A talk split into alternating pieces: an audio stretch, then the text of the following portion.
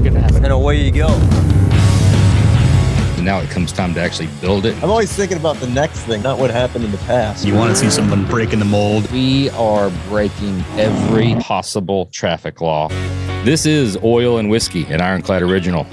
This episode, we're going to be speaking with Paul Sr. from OCC. I don't think he needs any introduction. We're also going to be doing a new installment of In the Glove Box. Paul Teutul Sr. is the founder and owner of Orange County Choppers and starred in the hit TV show American Chopper, Orange County Choppers, and American Chopper Senior versus Junior.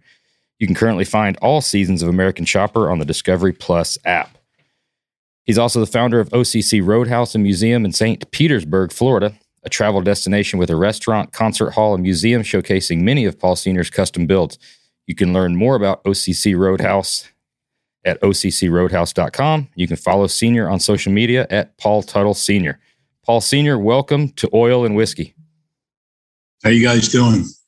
Doing good, man. Doing real good. Thanks for having me, man.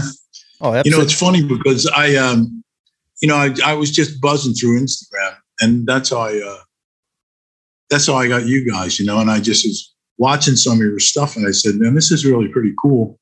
And uh, you know, then I asked you if I could, uh, I could get on there. So I, I appreciate you taking time. No, it's it's awesome, man. I got to tell you, honestly, like uh, we've done a lot of these, and I think this is the first time I'm like starstruck. I mean, I grew up grew up watching you guys. This is uh, it's pretty cool, man. So this is I'm looking forward to to hanging out and uh, hearing a little about your story. Yeah, peek behind the curtain. I mean, in in all transparency, we got your Instagram message and I run to Phil and Jeremy. I'm like, hey, I don't know if we're getting catfished here or what, but like he wants to be a guest on. Like this is awesome. And then yeah, starstruck is uh, is an understatement for sure. It was you were very My instrumental in our in our young lives coming up. And I mean, first first really reality you know TV show that was something that you know a guy would give a shit about. I, I would assume you know not like a dating show or you know real world or anything like that. It was something that was you know fabricating and shit like that. That was that was but, awesome. But you know what's interesting is that it really was a, and also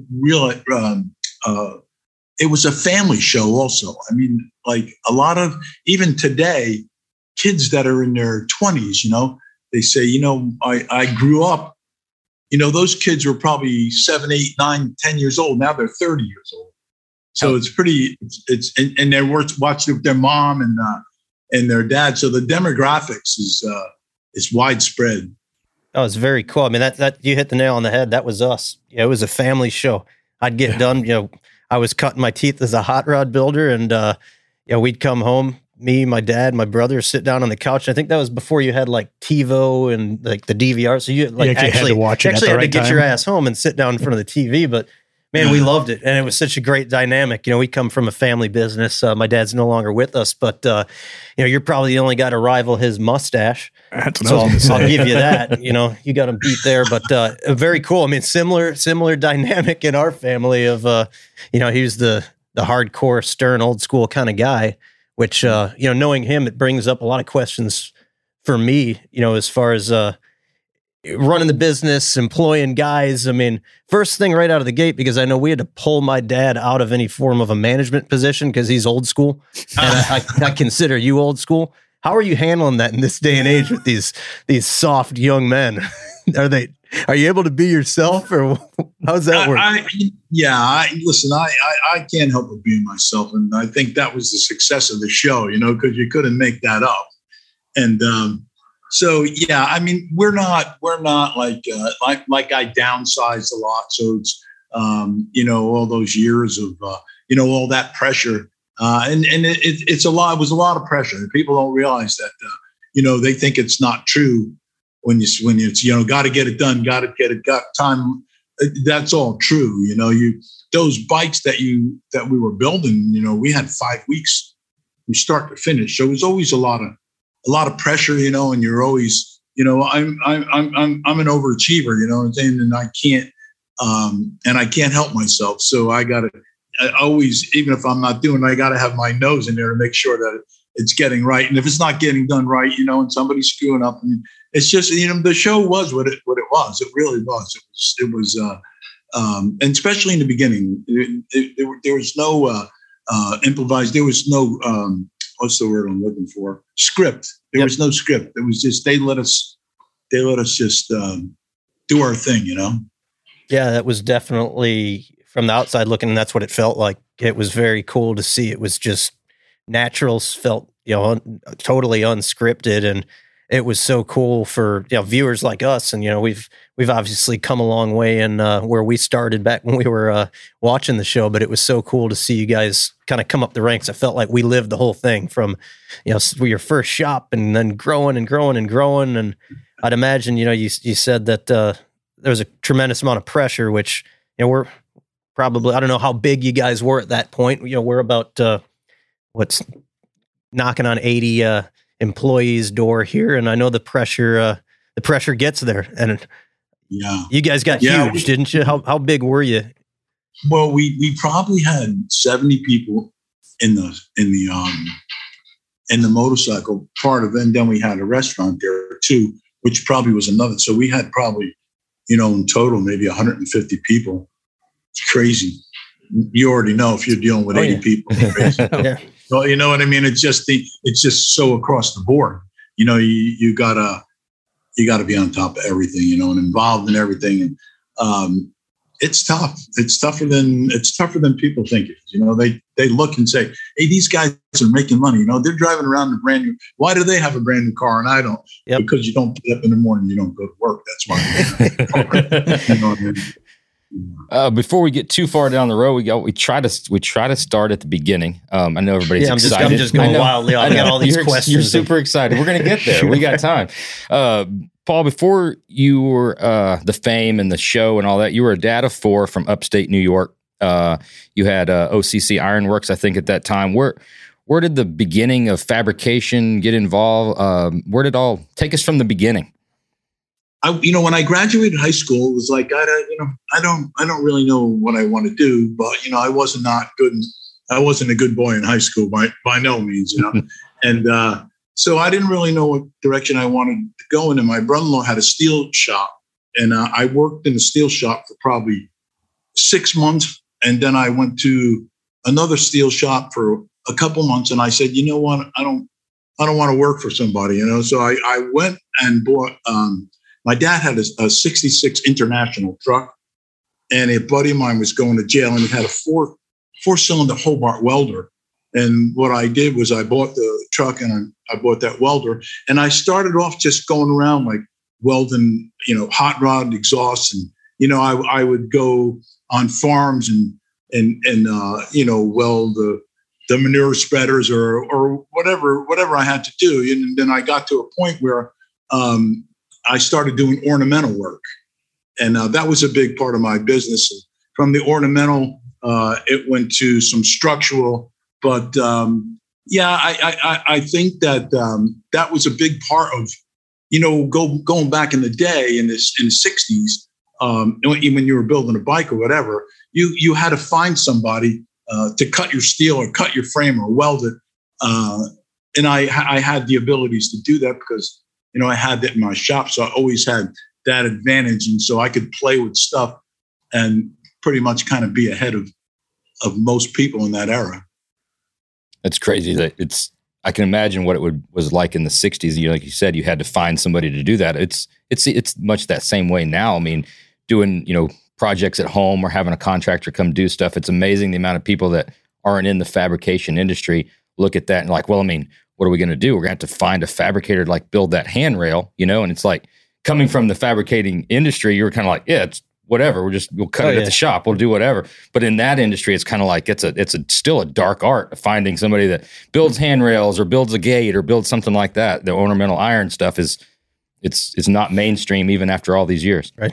And, and it never was really because even uh, when I did you know, we did a lot of stairs, window guards, railings, um, that kind of stuff. And even the, the, the structural steel shops didn't want to do that. They farmed that out. So, you know, we would, uh, we would wind up uh, doing it, but I liked it. You know, I, I, I like, I loved the steel business. I loved it. I did it for like 30 years. Um, yeah. And I, you know, I, I, I couldn't wait to wake up in the morning and go to work, you know, and I'd work six days a week. I, I didn't know there was anything but six days. I thought everybody worked six days a week and, uh, you know, occasionally seven, but, but always uh, six days a week. But I, you know, it was a, a tough business you know, you're out there welding on them beams and 100 degrees, and you're you're out there in 10 degrees, standing still, burning that rod, and it's it's uh, lifting steel all the time. It was it's a tough job, but like I said, I, I, you know, it's kind of like anything else. You start off with a beam. You know, you're starting off with a plain beam, you know, and then you're putting holes in, then you're cutting uh, the cope in the edge, and then you're you're fitting the beams together. You know what I mean? And then that beam eventually becomes a building. You know, and so you start off. It's like with a frame of a bike, and you know, when you're done, you got a complete bike, and you move on to the next the next bike or the next job. So it always was uh, for me uh, remembering that piece of iron that you started with, and then standing back and look at that building that's done. Did that quickly become family business as the as the kids got older and and you know kind of moved into the ironwork stuff as well? My son Dan, uh, my son Dan took over the business. He he he he's like he does all the high rises in New York City. He's he's big, you know, and uh, he really did a uh, a good job of you know, from taking it from what I had to where he is now. I mean, he's uh, he's probably one of the probably one of the biggest steel shops out there. Yeah. Period. That's awesome. that is very cool. Yeah. That's information you just don't hear about. That's uh, that's really neat. Well, it's still got to be a sense of pride too. I mean, knowing something that you've kind of started that's gone there and your and your son running it. Plus, it's probably Yeah. better that your son's running, uh, working with some of these millennials of today, like Jeremy was saying. that that's a, they don't they don't understand six days a week like uh, like they used to. That's for sure. I, I'll tell you what's funny. He still has guys that worked for me working for him today. Wow, that's awesome. So you're you're talking, you know, those guys work for me. They're, they're probably they're probably near seventy, uh, and they're still working there. And and he's been there probably he's probably been there uh, ten years plus, and he's those guys went right from my shop to his shop and stayed right there until retirement. Yeah. it's pretty cool. Totally different cool. era, different generation. Work till the day they die, and yeah, That's when you That's- retire. Yeah.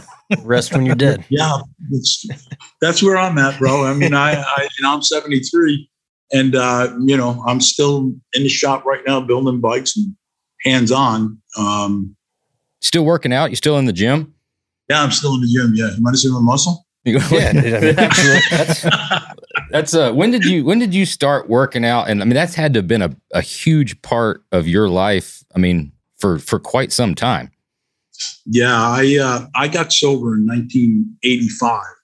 Um, when I was when I was a, uh, a young guy in, in high school and stuff, I'd work out. I was always uh, a pretty strong guy, and then you know I got into the to the other stuff. And um, so in 1985, um, I stopped the drugs and and the alcohol, and I uh, started back getting into the back in, into the gym and working out. So you know I've been doing it probably. I'm sober 37 years, and probably a year after I got sober, um, I started working out, and I just, you know, I'm I'm a compulsive person. You know what I mean? I don't do, you know, either I do it or I, I don't or I don't do it. So I've been doing it for uh, 37 years, and, and pretty religiously. You know, I don't I don't take, you know, if I took three weeks off, it's a lot That's awesome. the whole time. I heard a I heard a little interview the other day with uh, Arnold Schwarzenegger, and uh, the guy was asking him, you know, why do you still lift? Why do you still work out? You're still in the gym every single day. And his response was it was pretty good because he says, why do you why do you eat today if you ate yesterday? Why do you sleep tonight? You slept yesterday. It's just it's that much a part of my day, you know, or of my life. It's something that I do every single day, just like I eat and I get up and I sleep. It's why do you Yeah. keep breathing? You you I think you need, you need that routine. You know what I mean? You need to wake up for something.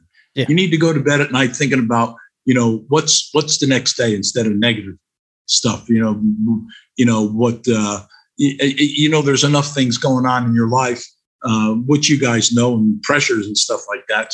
You know, so you can't, you know, you can't just keep, you can't go to bed at night and keep focusing on that. You got to have uh, something to wake up. You have to have a goal.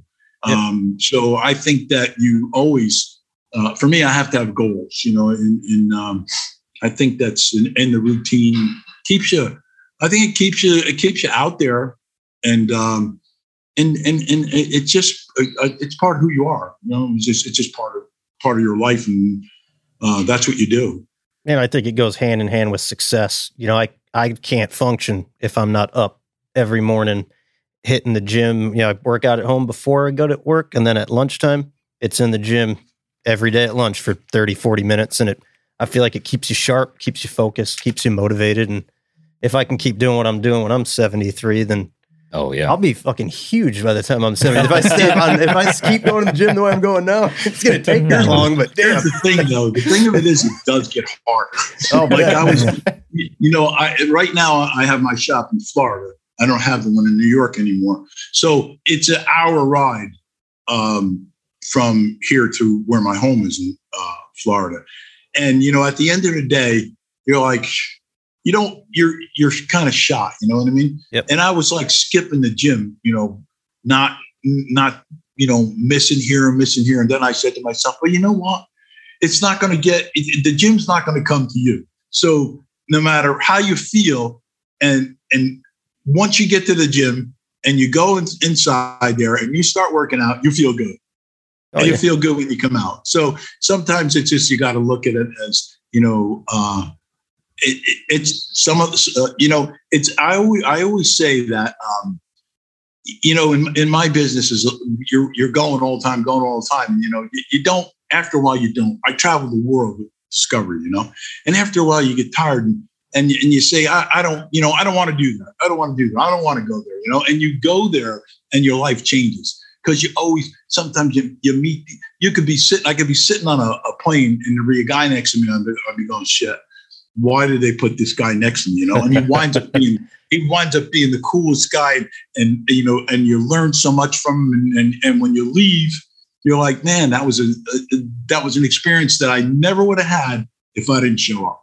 Oh yeah, I learned all about that. You know, I worked my ass off for years and uh, refused to go out with anybody. I was always working, never home, gone every weekend, and my wife was always pushing to, "Hey, come hang out with my friends," because she th- everybody thought she was single or divorced or something. and eventually, you know, I finally like started. I'd take a day off of work here and there, a Saturday, a Sunday, and started making friends and meeting people. And it's amazing when you yeah open yourself up. It's- yeah it's true it's true So uh fast forward a little bit. Uh how did how did the whole first pilot show American Chopper how did that start? You're you're doing your thing in, you know, upstate New York and a producer from Discovery calls up and says, "Hey, you want to do this?" I mean, Did you have the the motorcycle shop first and then get into the discovery or I had I had my steel shop, and um, right about that time, I took a portion of my shop that which was downstairs, just like a forty by forty area, because you know I was always into always into bikes. I I, I have uh, I still have my original 1974 Harley in the in the restaurant. Wow. Um, but but I but I was always uh, I was always uh, into it, and I said, you know, I'm going to put a little shop downstairs and and just build bikes and you know if I sell a few, fine. If if I don't, you know, uh, I'll just keep building. And uh, so I got a, a phone call one day, and they said um, they asked me if I wanted to do uh, a one-hour documentary, um, building a building a bike in um, where the hell was that? In I can't even think in, in New Hampshire with Laconia, Laconia, and um, so I thought there were because Jesse had done, done a show before that. He was very successful with that show uh, on the West Coast, and and basically what they what they wanted to do is re- recreate that on the on the East Coast. Um, so they saw. I just opened up a website probably a week before they they called me, and the producer said, get, "Go get me somebody on the East Coast." And the guy was looking through the website, and he said, "This guy looks like a this guy looks like a motorcycle bike. This guy looks like a biker. Give him a call." That was it. the rest is history. so that mustache and that life- mustache and worked out, working out it paid off. Yeah, those tattoos and muscles gonna kind of paid off. Yeah, yeah. So it's it's funny, you know, you, when you when you think about it, when you're a kid growing up, would you ever think about being on TV? No, No, Yeah. way back then, you know, it wasn't even a thing. It's No, you It- even- it seems so mainstream nowadays that you know there's yeah, now it is. Yeah. right. But back when you started it, it wasn't. I mean, you guys were you guys were the first that really. I mean, there was like Monster Garage and Jesse had his uh, documentary, but from a weekly TV show, I mean, that was just game changing. Well, to put it in perspective, to answer your question, when I was a little kid, I say little. When I was a kid, I was wa- we were watching you. Never would we think that we'd be sitting here interviewing you right now. So I mean, yeah, absolutely have no idea what's coming tomorrow. Uh, I can't. I, you know, still. It's so funny because you know uh, it it still sounds a little strange to me because you know by trade I'm a blue collar guy, you know, and I'm a blue collar guy. I didn't really sign up for the TV thing, you know what I mean? They they recruited me, so you always have that. Uh, I still always have that blue collar um, mentality, and I think that people uh, people identify with that, and I think there's more more of a respect than let's just say an actor. You know, I mean, an actor is somebody that they that's Tom Cruise, you know, but I'm like people talk to me like I'm their family. You know, like you'll be walking down the street, hey senior, you know what I mean? They they identify they identify you differently than like more than just a, uh, a celebrity. It's kind of like because you've been in their living room so so long, they they identify as like family. You know. Yep. Did you have any idea, like, what was coming, or was it just like, oh, we'll do this one hour deal, and hey, it might be some publicity for you know for the shop and stuff like that? I mean, what's going through your head at that early on?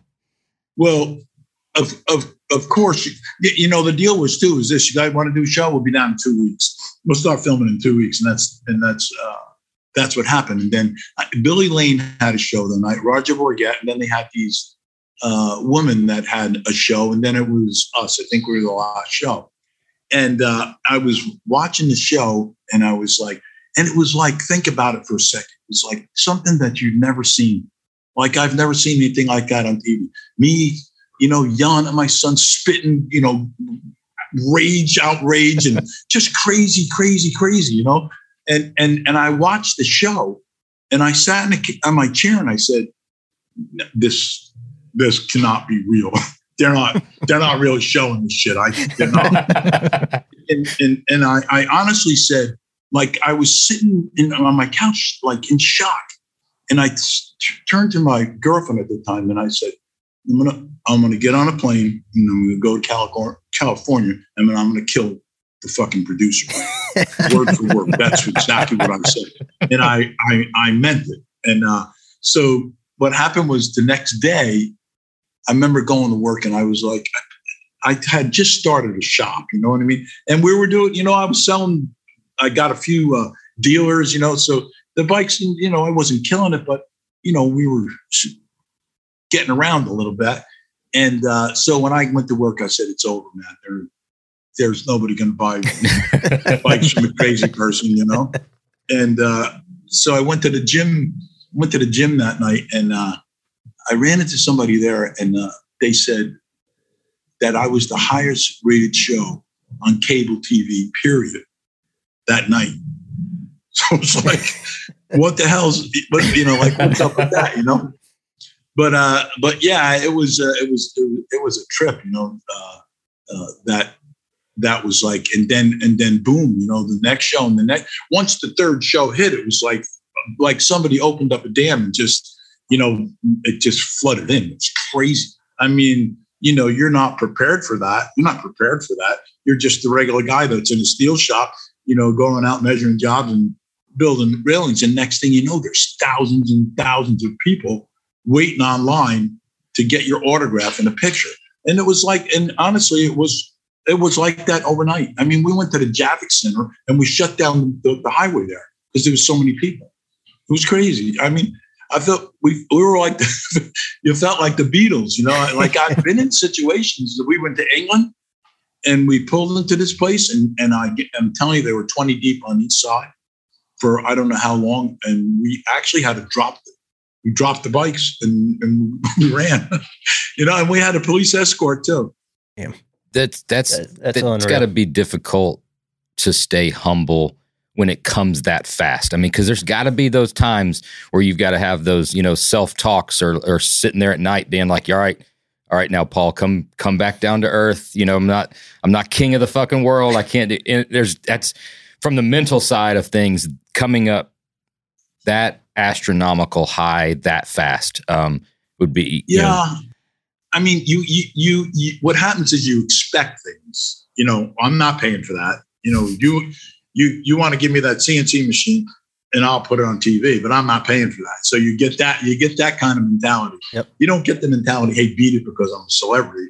You know what I mean? I never, never, ever done that, and I've never refused uh, a picture um, because I don't, you know, the like. I think after a while you learn that it's really not about you; it's about the people because those those they get excited about seeing you. So you don't want to really deprive people of that, and you have um, uh, you have a great opportunity as a celebrity to really make a difference in people's lives. So um, that's kind of that's kind of how I look at that, and, and and why I say that. I remember being online, uh, being at a, a, a, show in Italy, and the line was a long line, and you know it was like four hours. I was up there, and uh, and I said, hey, I just got it. This is enough, you know. And uh, and the next people that came, they started crying because they were um, so excited to see me. And then it makes you realize that it's really not about you. You know what I mean? It's about the the the, the um, what that person got out of it. So there's been a lot of uh, opportunities in my life to do uh, charity work and being part of uh, uh, like uh, Make a Wish Foundation. You know, we we're involved in a lot of big on animals. Uh, you know, do a lot of rescue um, stuff like that. That makes you, you know, people.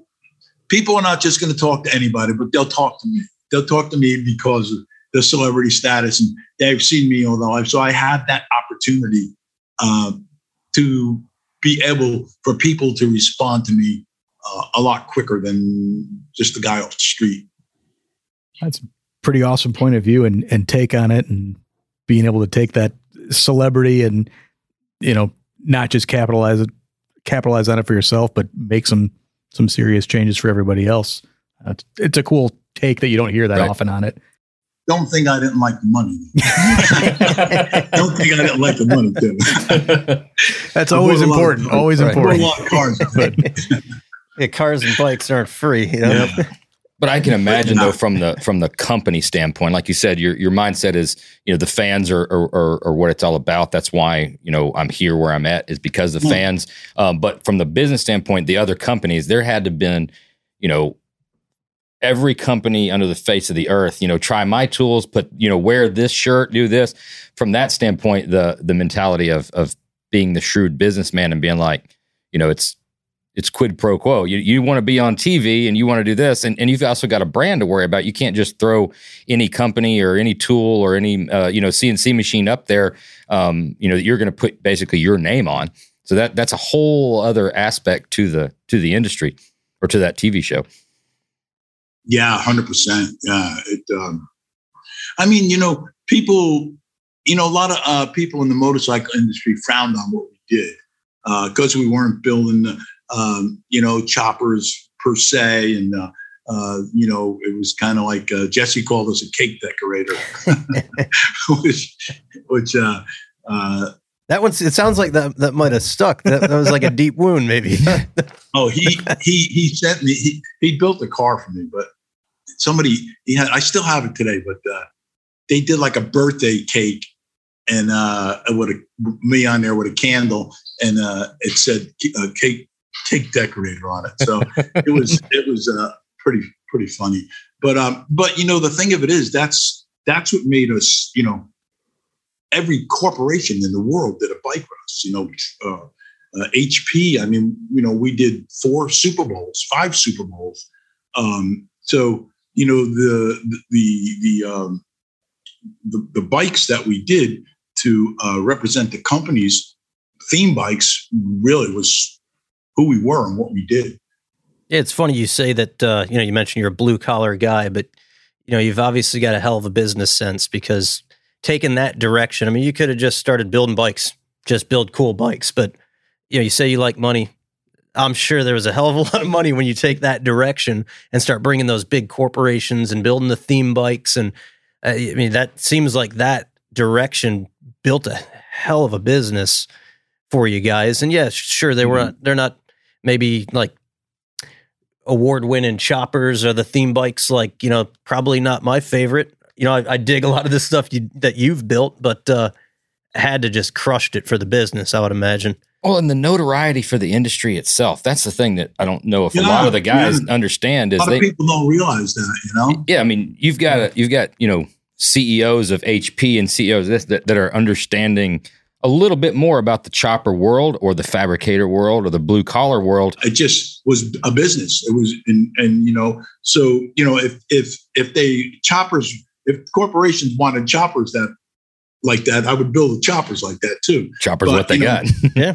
Yeah, ex- exactly. But you know, I I uh, I don't uh, I don't judge uh, because of that. You know, it's a it's uh, you know I I think it was not it was uh, what magazine was that? I forget Iron Iron Horse or one of his magazines. He sat down next to me at the airport and he said to me, uh, "So why do you build those those uh, bikes? Those whatever kind of bikes it wasn't." Uh, I forget what he said. And I said, because it pays the bills, dude. And and uh, uh, and, and and and so so you know it was it was like you know it's okay to have that mentality of of the world, and it's okay to you know Thatcher magazine, you know what I mean. But it's not okay to uh, pass judgment on on other people for for what they do. Yep. So I don't, you know, sometimes pe- people are envious of success. Oh, absolutely. Yeah, I mean, there's plenty of guys that have made millions and billions manufacturing toilets for a living, and you you're, you, can make money doing doing, doing anything, you know. And it's yeah, Yeah, you shouldn't I pass. I think what you guys did was a it was it's inspirational from both a fabrication and a business standpoint. You know, you you mentioned taking on all this equipment that that was you know probably donated from different guys, and I see these shows today, and it's like it's one yeah okay great. You got a cnc machine you got a water jet machine but implementing those staffing the shop being able to use the machinery get it up and running. I see this shit like sitting in the background of all these shows nowadays just sitting stagnant because it takes a tremendous amount of skill and a businessman and somebody with some intelligence to get this stuff rolling and and time too. You know, everybody thinks, and even in the steel business, everybody thinks that you do you, you go make a phone call and hire this guy and hire that guy, and you're going to have uh, a bunch of uh, people uh, working for you that are you know masters in the trade. That's not true. You know, it takes it. You know, it could take you uh, ten years before you get the crew that you want, and that makes the diff- all the difference. You're only as good as the people around you. Yeah. and that doesn't happen overnight. And you probably know that too with the amount of employees that you have. There's good amount of trial and error and find the right guys. A lot of guys, I would imagine in your position as well, you know, want to be on TV and talk a, a pretty massive game and can't back that up. Yeah. yeah coming in for their you know 30 seconds of fame to as a stepping stone to their to their next Right. shop or Yeah. whatever it is. Yeah. People get funny around the camera, you know. oh yeah Yep. With building all the the theme bikes and corporate bikes, how much of that design was all you? How much did you have to incorporate from the the companies you were working with? Did you have any major hurdles or you know headbutting on they had to have this? You said absolutely not. Um, not much, you know, and and and probably, you know, we always let them. We always let them. If they're a company and they want whatever they want incorporated into the bike, you do it. You, you do it. But you know, there. It's like anything else. If I'm building a bike and they want me to do that, and I see that's not appeasing to the eye, I won't. You know, I'm I'm, I'm going to call them up and tell them, listen, man. You know, it's just you know, I, this this bike represents me too. You know, and I, and I don't, I can't have it looking like, uh, look, you know, like it. That's not that's not what you do for a living. That's what I do for a living. Everybody's uh probably seen the shows and they know the, you know, everything that went along was a, if I can word this question correctly, when when the show was coming to an end, um the TV show portion of it, is that coming to an end when you want it to, later than you want it to, or earlier than you want it to? Was that would were you were you thinking you're like, man, I'm glad this is over, or I wish it could have kept going, or were you thinking that three years before it was over, like, man, I'm I'm I'm I'm over this? Done. Yeah, You know, the show got difficult when they put the the senior versus junior. I didn't like it no more after that because you know they forced you to do script, and you know I had a battle with them because I didn't want to do it, and you know it just kept getting worse and and, and worse, and, and you know, it wasn't no fun anymore. You know, so I didn't um, you know, at that point, it was like it just you talk about stress. There was a lot of to think about it. Your your your family, your whole family's watching you on TV, and you know you're you're you're you're fighting with your kids and your uh, and and whatnot in front of millions of people. So and and I don't you know, like the, all the years of fighting and, and exploding and stuff like that, I didn't really care about that. You know what I mean? I, I it, it, it, it, was like that off TV, so it didn't make any difference anyway. we just did it on TV. That, that's what you did. Uh, but it got to the point where it was like, you know, I, I don't want to do a TV show if I'm forced to do things that I don't want to do because it never was like that in the in the beginning. You, I told them what to do. I, you would tell them, you know, when you when you're when you're getting ratings like that, nobody tells you what to do, yep. including the station. if you tell them you're not doing that, they'll say, okay, we'll we'll do something, we'll do something different. But you know that, that none of that stuff lasts forever, and you know, and again, it got to the point where it was just too stressful, and, and I, I I really didn't I really didn't want to do the show anymore um, yeah, that's that's what it came down to. What uh, what brought you down to Florida? New York. so, so brought everybody from New York down to Florida. Uh, you, you, know, my my wife, um, she had a place in um, Delray, and uh, for a, a, long time, and then you know when I met her uh, ten years ago, I, I would go down to go down there and because we had a she had a little place down there. But you know, it really like for me it was too congested. You know what I mean? Like I couldn't go downtown and eat dinner. You know, it would be a, a nonstop uh, picture session. Um, and then there was no place to ride your bike. You know, it was a light, another light. You know, you could run across down the coast there, which was nice, but but it was the same thing. You know, you how many times can can you do that uh, ride? And then we did a show for um, uh, Tradewinds, which is a resort down here in, in uh, Brooksville. And and um, I said to um, I said to one of the, the, the not the owner, the guy that worked here, I said, you know, if they can, if there was a part of Florida that was like New York, like country and you know trees and that kind of thing, I'd think about I'd think about moving down here. And he said, well, there is, you know, and, and he took us to Brooksville is where I am now. And we have a farm and we have animals. And, you know, I, I was like, this is like, I, I, I didn't know that was Florida. You would never know it's Florida. So we decided that there, that's the the ride there is phenomenal. There's no traffic, you know what I mean. So you can go out for the day and not, you know, bump into a lot of cars. So it's kind of like everything um, everything that I w- would want between the animals and the bike riding and uh, nice and quiet. Your neighbors are far enough away uh, where you get to just kind of do your thing. And um, so I, I, I liked it. And then, you know, um, I'm in Clearwater with where the restaurant is, and I'm on the same, like Harley Davidson's, you, you can walk there in a half a second because they're only maybe 50 yards from our, our restaurant. So it really made sense. And, and it's a, it's a busy area in this area. You know, I wouldn't wouldn't want to uh, live here, but for business, uh, it's really good. So I kind of I kind of got the best of both worlds. I got a small shop here, which I like.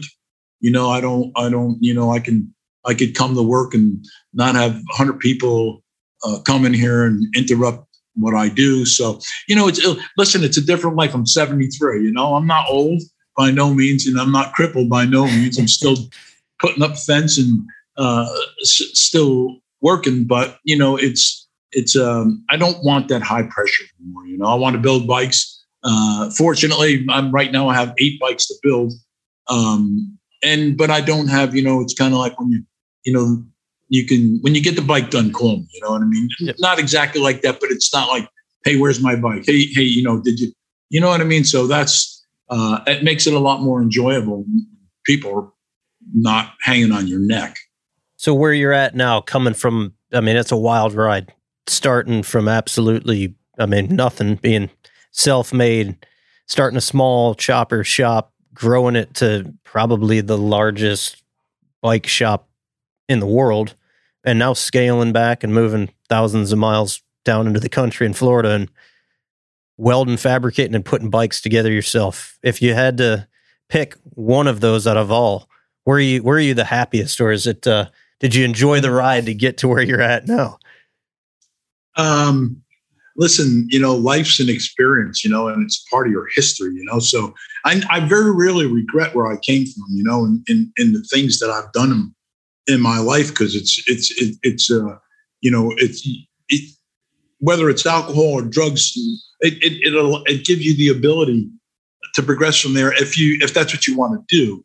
Um, and I even think my uh, you know talking freely about alcoholism and, and drugs on TV um, has helped a, a, lot of people too. So there's a there's a purpose there. You know what I mean? It just wasn't all in in vain. So that's the way I look at life. You know, it's like everything. Um, it's just a you know it's it, it's it's a passing through thing. You know, and and so you know you you could really uh, look at life where you are today and how you got there. That's that's interesting. I was going to even ask about you know regrets or anything that you look back, but it, you've answered it that it's all an experience. And no matter no matter what what unfortunate times you might have went through or thought you were going through it's still sacrifice for all the good that has either came your way or went other people's way. So that's a very interesting way of looking at it like you said life's a journey and you don't re- you don't worry about what you did yesterday. You worry about what you're going to do tomorrow. You know that's it's, yeah because you know like even in, in the 12 step program they tell you that you only have today. And and you know it's it's so it's so true. And you know i couldn't really grasp that because um, i had a hard time um, getting sober and and and and, and uh, trying to you know uh, you know things got really bad. And and so when they said a day at a time i was like fuck a day at a time that's you know that's bullshit man. I need a drink and i need a drink now. Me run that fucking day at a time bullshit you know? And uh but but you know when you think about uh, a day at a time you know i had to look at it at like so i really only have today and i could be dead tomorrow. So i don't really have to worry you know i don't i may not have to have experience that pain or whatever it is the following day because i may not i may not be around to to do that you know and you know a day at a time becomes a year at a time and two years at a time and and and, and on and on if you don't mind talking about that, what what brought you to that point in '85 where you're like, "It's I'm done." If you don't want to ask it, we'll we'll, we'll no, cut it no, out. No, I don't. I you know, it, it's kind of like you know, like I can tell you it was through the grace of God because there was no way in hell I could do it. You know, I I, I could. It was like you know that had a hole in me that and it wouldn't let go. You know, and I, and I couldn't like let go of it no matter um no matter how much I I tried. So you know, it, you know, I, I, I it, it's funny because you know it was like I, I, had a business, had my my steel business, but it was a small business at the time, and uh, they, you know, well, you need to go to rehab, you need to go to rehab, and and and I thought about going to a rehab, and then you know, I kind of woke up in the morning, I said, I'm how I can't go to no rehab. What I've worked for this business. What am I going to do? Just you know, I was just a one man show. Maybe I had one one other guy uh, working for me. You know, I started it by myself, and I said, I can't.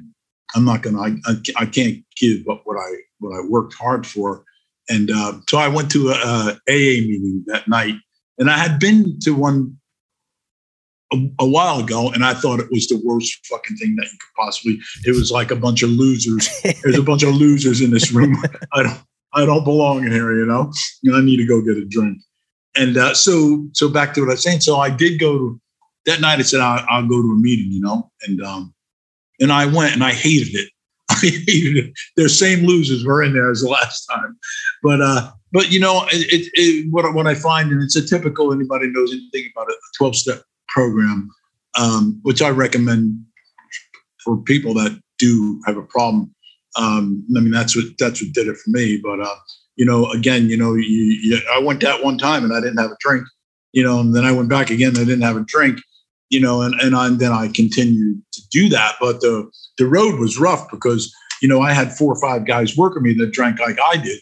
You know, so every day we were on a job site, they were passing a bottle of whiskey back and forth, and I'd be sitting there drooling, and and so it was it was hard uh, even harder to be in that environment and be able to survive that because they didn't. You know, my partner died. He was at, at 35 years old. Um, you know, his liver just quit on him. You know, so you know, I was I was fortunate uh, to be able to um, to stop and, and stay stop. Um, and I think that you know, if you ask me if I'm capable of drinking, I say yes, because I am. You know what I mean? I can't forget I can't forget that I can't I can't have a drink. You know what I mean? And there's no sense in having a drink because if I'm going to have a drink, it's going to be a bottle. It's not going to be a drink because there's just not enough. Not enough. There's just not enough whiskey. You know. I think that's that's interesting. Not to not to make light of the situation at all, but it's interesting listening to you. You've definitely got a winner's mentality. You've definitely got the mentality if you're going to do something, do it right and do it all the way. And I think that we see that a lot in this industry and in other industries as well. When you have that winning mentality, when you have that, I'm going to do something, I'm going to do it all the way. Unfortunately, that also comes to some of the bad things too. If you're going to, or if you're going to drink, you're going to win it. You're going to you're going to do it the best that you that anybody else can. You're going to drink more than the next. It's yeah. that compulsive personality. Yeah, yeah, exactly. Yeah, you're not kidding. Yeah, I never do. You know, if I you know if I'm going to have a snowmobile, I'm going to have at least two. You know what I mean? I'm not having one of anything. You know, it's like you know, as far as bikes, it doesn't make any difference. You know, if I'm going shopping, you know, for one thing, I come home with ten things. You know, I mean, I think it's just it's just a compulsive uh, uh, personality. So it, it's a blessing and a curse. Though. It absolutely is, and we we talk about it and joke amongst ourselves about that. You know, the you're never uh, never satisfied, and that's the that's the downside. That's what keeps you going, though. It's the drive. It's and, also uh, the drive. Yeah. It's it's what you know. What you did yesterday is not good enough, and what you're going to do tomorrow is going to be better than that.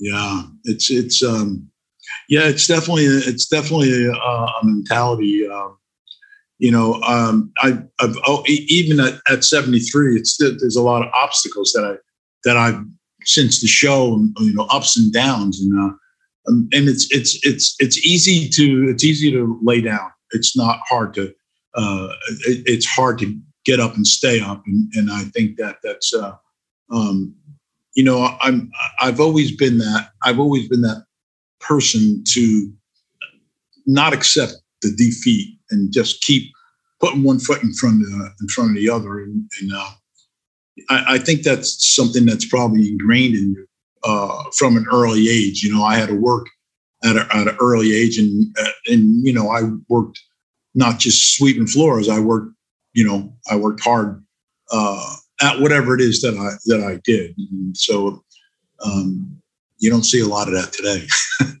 you're not, yeah. you're not getting a lot of that today. I think Bob Dylan said it best when he said these times are changing, didn't he? well, that's certainly not for the better. Making the making the conscious decision um, to not go the easy route, I think, is what is is often overlooked with today's day and age uh, workforce. It's like you said, it's it's very easy to like to to stay laying down. It's very easy when that alarm goes off on a Monday morning, you know, and like, ah, man, I had a few too many last night, or you know, I didn't get in bed in time, and I really don't, you know, it's the easy thing to either make up the excuse or just call in or, or, or not do what you needed to do that day. But in those times, making the conscious decision to do the hard thing because you know it's the hard thing, regardless whatever that is. It's like, well, I know that if I don't do this, then I'm I'm losing, or I'm taking the easy way out, or I'm not being the one percent. You know, you there's there's something once you flip that switch and you're taking the pride in doing the thing that sucks the most because you know that nobody else will do it. That that changes changes your outlook on life and it changes your path. You know, shit does the shit doesn't just go away. You know what I mean? It's like you know if if if uh, you know I, am um, you know it's kind of like when you drink it's, it's fucking raining today. It's a good reason to drink. You know, the sun's out. It's a good reason to drink. You know, I don't feel good. Well, I need a drink. You know, I feel great. You know, let's have a drink. But um, you know, even like today, if uh, you know, people think that if you know if if there's something that they have to do in their life, but they have a drink that it's going to make it different the following day. Well, it doesn't. It just prolongs it. Right. Well, uh, another thing we I wanted to ask. I know there's probably listeners that want to know this. If you don't want to answer it, we'll move on and cut this part out of the show completely. But going through everything you went through with the family and all that, how is your relationship with the kids today? The the the relationship is, are okay. They're not. Uh, the only difficulties I have is with my son, uh, Paulie.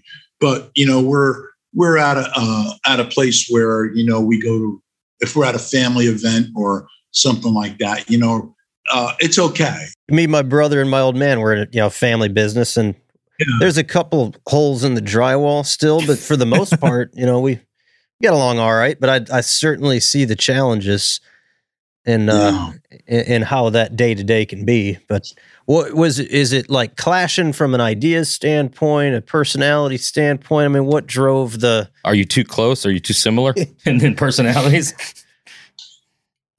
Um, I you know I grew up with ethics, you know, and I and I have a problem.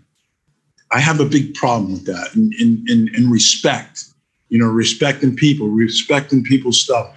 Um, and and that's where we differ so much you know i you know you're uh, if you're going you know all that stuff was true you know he you know you're at seven o'clock you're at work i'm there at seven o'clock all my men are there at seven you can't walk in at nine o'clock like you're the boss's son and so you know and you know things like using people's tools they're their tools you guys know your tools mean a lot to you you know what i'm saying you're not you don't want anybody. And my uh, tool, my toolbox has been raped and pillaged for 15 yeah. years. So.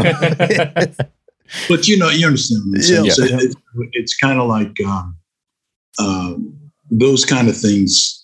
We're from two different worlds, you know, and I don't. Um, and and you know what? That's that's that's that's an acceptance part that I've never dealt with or had a hard time dealing with, you know, because I, you know sometimes you just got to accept the fact that people are just not not going to change. You know? Well, that's it's interesting. It leads me to my actually my next question is is that infamous scene, and you're saying you know the seven o'clock thing, you got to be in there. That that was all true, not scripted. How how over the years, I'm sure it's gotten better, but knowing that that's probably one of the most famous memes being used for everything in the internet of any type of argument, and it being such a such a real and probably uh, you know difficult time. I'm, I'm sure. Um, even just in the last hour, knowing you, I'm probably you're probably looking at it as like it's part of the journey, you know. But I mean, what are your thoughts on on being an inter, a meme an star sensation? Yeah. you know, it was, it, you know, it's, it, I didn't know what that was. I couldn't figure out like, well, what's a meme? You know what I mean? I, I, really mean that, you know? And, and, uh, so when I, when I, when I found out what it was, I think I got, uh, the, the person that started that, I did an interview uh, and, uh, and I, I, you know, it's kind of like, you know, the people say, well, you know, you, you know, you really made it when you're, when you're a uh, meme, you know? So, I think they're still doing. oh yeah, him yeah. and Michael Jordan are probably the two most popular memes. You know? Not that's not bad company. No, it captures like perfectly in a picture so many situations that you can just plug right in. Right. Yeah, people love it. People love it. How's Mikey doing? Mikey's the best. He's the best. He's coming down here. Um, he's coming down the sixth. Um, he's doing a, an appearance or something like that. So I'll get to see him then. But yeah, now, you know, they're they're they're two different ends of the spectrum. You know, Mikey's uh, Mikey's this good-hearted guy that would uh, uh, you know give you his shirt off his back. Uh, you know, always makes me laugh. Um, and a smart guy. He's just you know he's he's a real smart kid, Michael. You know, and I don't think uh, some people don't look at it that way because he's kind of a clown, but he's he's a really uh, he's a really smart kid. But um, yeah, I, I, mean, I mean, if you watch the show, you could see the chemistry.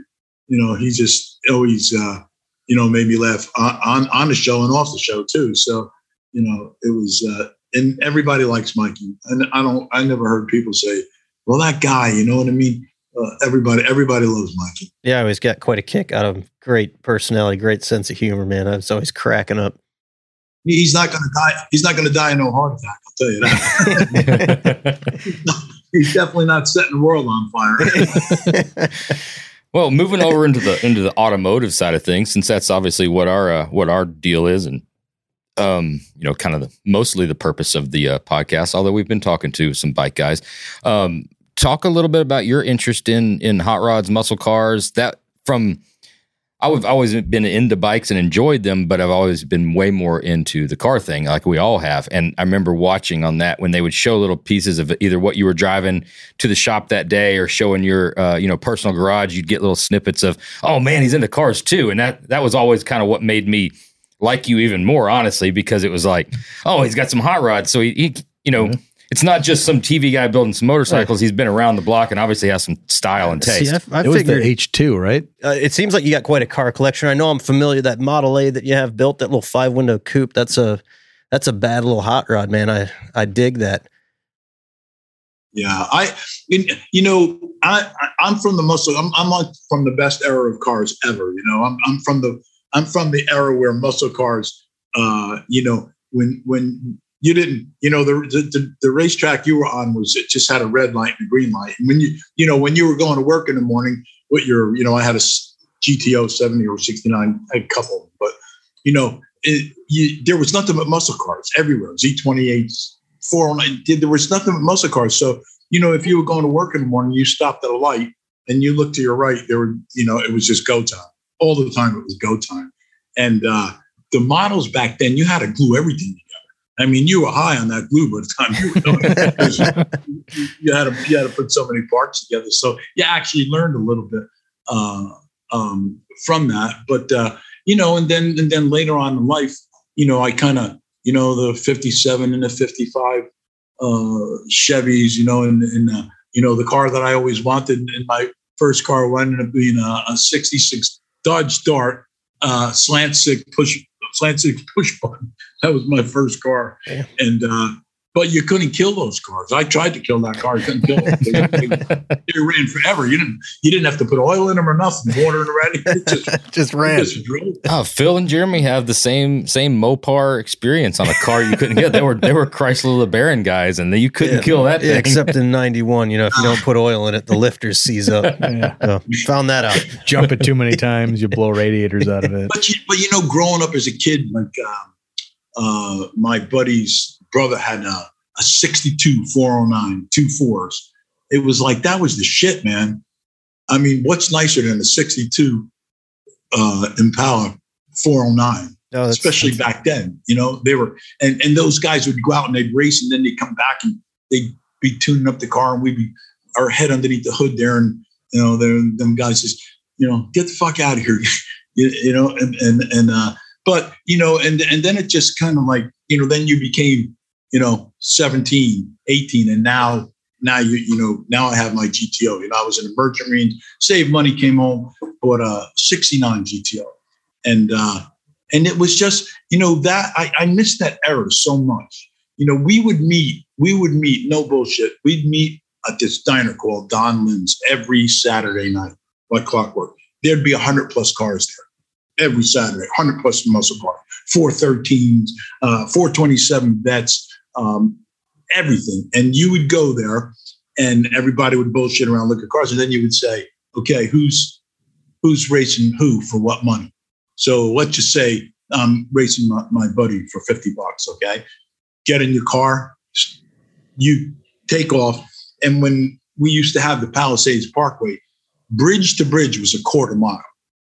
And when you left the, the, the, the, the restaurant, there was 100 cars behind you everybody. and they would you would you would get us lined up by the bridge, and you know somebody would get out and say go. But there was when I tell you there there was no way that a cop or anybody because there was cars there was cars backed up for half a mile, and then when that was over when that was over everybody went back, and then somebody else went out. So it was like I mean think about that. That's like Oh, it's like heaven. That's, that's that, that had to be wild coolest time ever. And you think, you know, when you look at today and, and then, you know, like uh like my GTO, we, I'd run pure stock. And you would, you know, if you did under 14 seconds, you were you were moving you were, oh, moving pretty yeah, you were cranking. You know?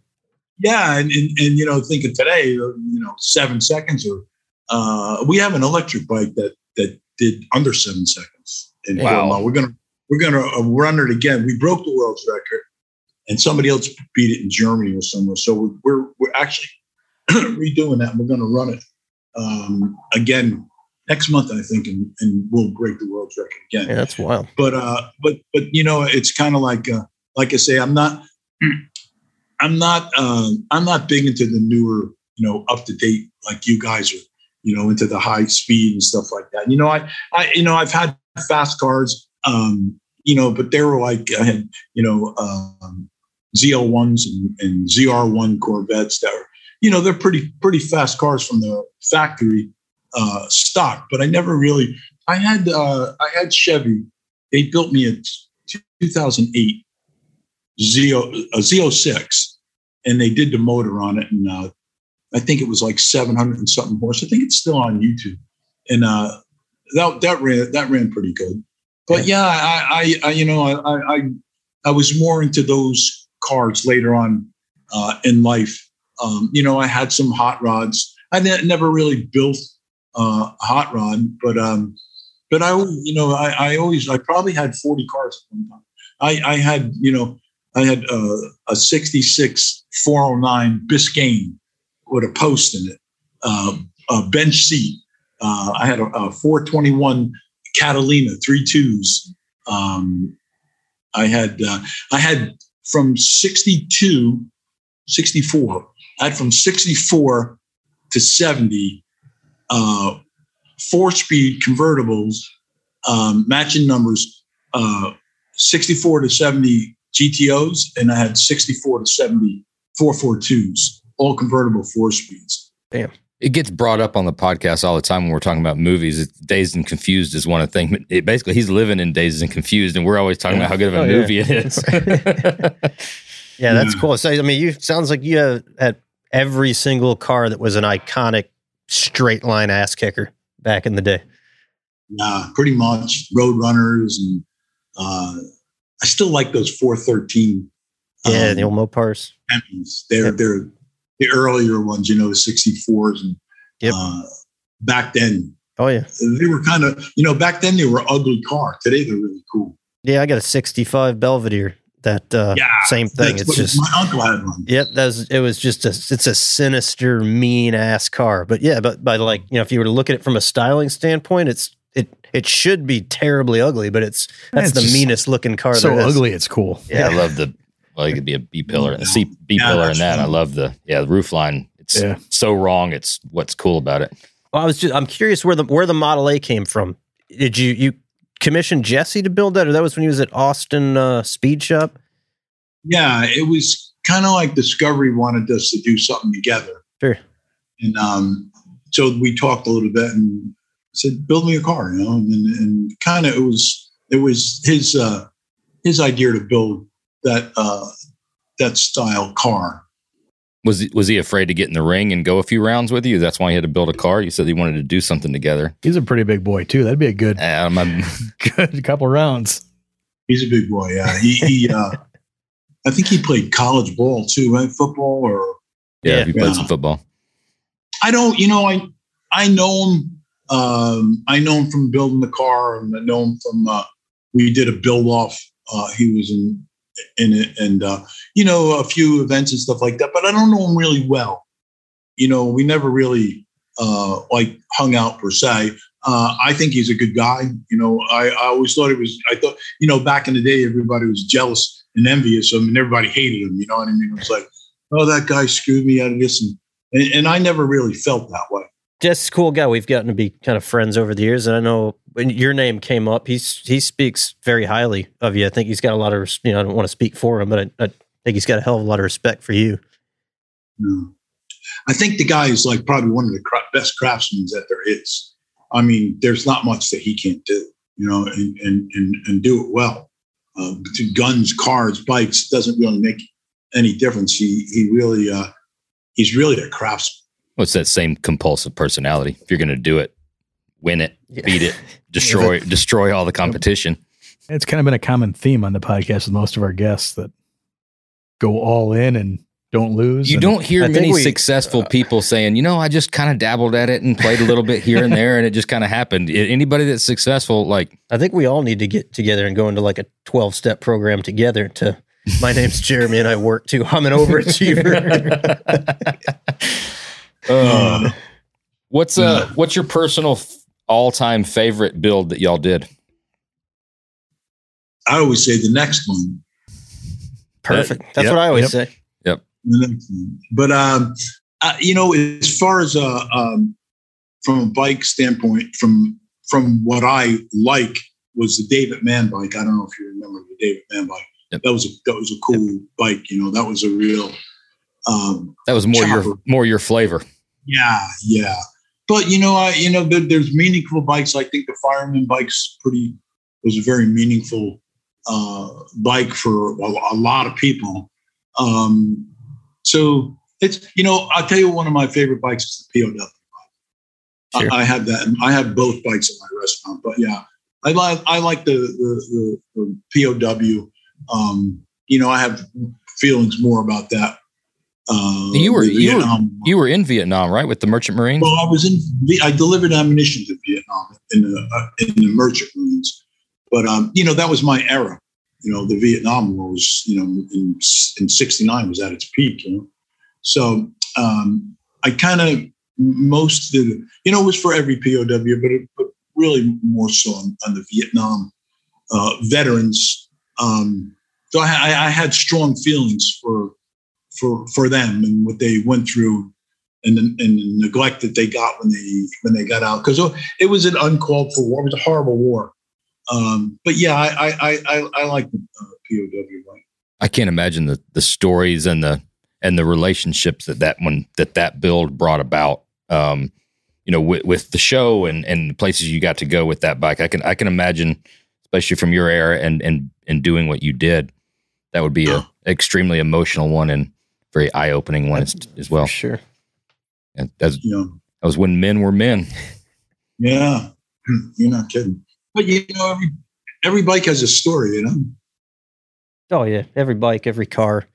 And speaking of when men were men, I, I'm curious about this because I've enjoyed talking to you because you, you're cut from the same cloth as my old man. I think Phil would Yep. would agree. So it's it's very cool chatting with you. But what's the best advice you've gotten in business in life that's stuck with you all these years? That's a tough question. And it, and if it's if you're just totally self driven and there's never been any advice, then what advice would you give a guy that wants to wants to be where you're at? No, I, I, I think it all comes down to perseverance. That, that that's you know what I think. You know what I mean? Because Sure. you know it, it's it's easy to get through the hard stuff, but to per- persevere uh, to get through the the, the, the thicker stuff, I, that would be you know. Um, listen, I, I'm all into you know. Uh, being uh, being honest and and I, and I think all those all those things are a trait of a good business person and a successful business for. I think you have to have values, um, ethics, and, and and and stuff like that. So you know, I mean, that's a lot of my advice would be, you know, just. Um, I mean, uh, it, it's easy in business to sway off and become a conniver. You know, some money yeah. money does that to people, and I think that, um, and I think we've all done it at one time. Um, but I, but I think that you know the, the the the road to success, I think, is just being uh, being fair. Um, you know, treating people good. I think all those things go a long way. I mean, they do in my life today. I think that for me, uh, those are the important things. You know, treating people whether they're handicapped or they're the smartest person in the world, you know, kind of treat them, you know, I treat them, I treat all people, no matter what color, without what race, without, you know, what deformity, whatever, you know, I don't treat them any, I don't treat anybody any different than, than person next. That's solid advice. Yeah, my my dad always called it staying power. You got to be able to Yes. to stick with it, Yeah. and that's that's exactly it. Perseverance, because it's not easy. What Rocky? What? That's Go how back that's to you. the, the Rocky quote. That one, Yeah. one to live by. It's not how hard you hit, but how hard you can get hit and keep moving forward. Yeah, Yeah, that's Yeah. business right there. Yeah. Heard that, but that's true. What? Uh, what's next for OCC? What are you guys working on building? Is is TV in the future, or have you done that and uh, no more?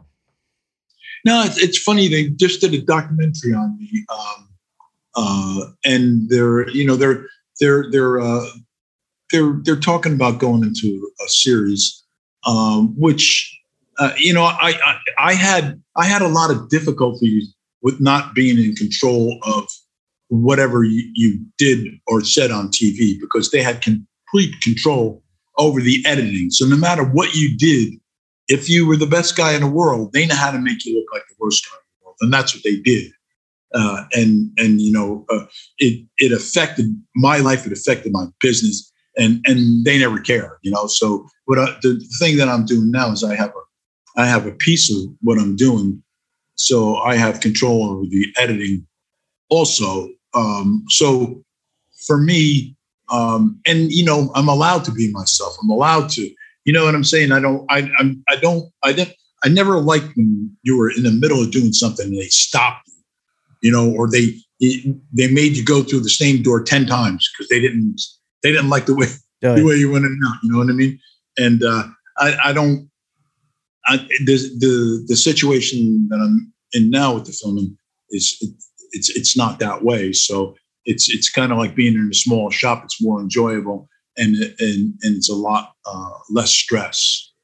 And as far as projects, you know, I I uh, I, I have uh, uh three bikes I'm building for uh, a father, son, and an uncle in in the same business.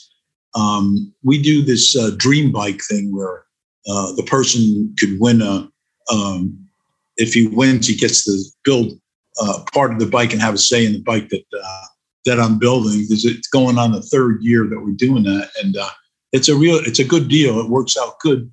They um, they also uh, a portion of the money goes to the ASPCA um, that my wife's president of, and I'm vice president because we're involved in that uh, in New York. It's a non-kill shelter and so part of that uh, money, because it's nonprofit, goes to the to the shelter. And uh, they the first time they raised two hundred eighty six thousand, and the second one did either the same or close to it. And uh, we're doing a, a, a third uh, now. So it uh, that happens like they do one one a year. They're going to do two uh, this year, and then I have a couple builds that I'm doing for believe it or not, the Harley Davidson dealership, the owner is having me build these uh, two crazy bikes. And then I'm talking to talked to a guy today that is a SEAL and um, a Navy SEAL, and uh, they're doing a big, big, uh, uh, big event, and he wants me to build a bike for that particular event and un- unveil it out of it. So I'll be doing that uh, also. So I'm, I, am you know, I'm, I'm, I'm like I haven't been this busy since um, I can't I can't remember, you know. And uh, that's great. So man. those, you know, I I have uh, and and the bikes that I'm building, like I like the the two bikes I have on a lift now, real choppers. You know, it's not. It's a real chopper. That's what I what I, what I enjoy. You know, building sissy bars and um, putting shovel head motors in there, and you know, get that Springer kicked out there, and uh, so that I, I, I love doing uh, those kind of those kind of bikes. So being being I always enjoyed when the senior builds came up because I, I dig your style. You could tell you you know what's going on. You've got the old school look, the experience, and every time uh, one of those came on, it's like, all right, this you could this, tell this the, pretty cool. the front end was always right. The wheel and tire package was right. The oil bag was right, and then the headlight. You yeah. could always tell that those things were, were, you know, and that's what that's what yeah, made it.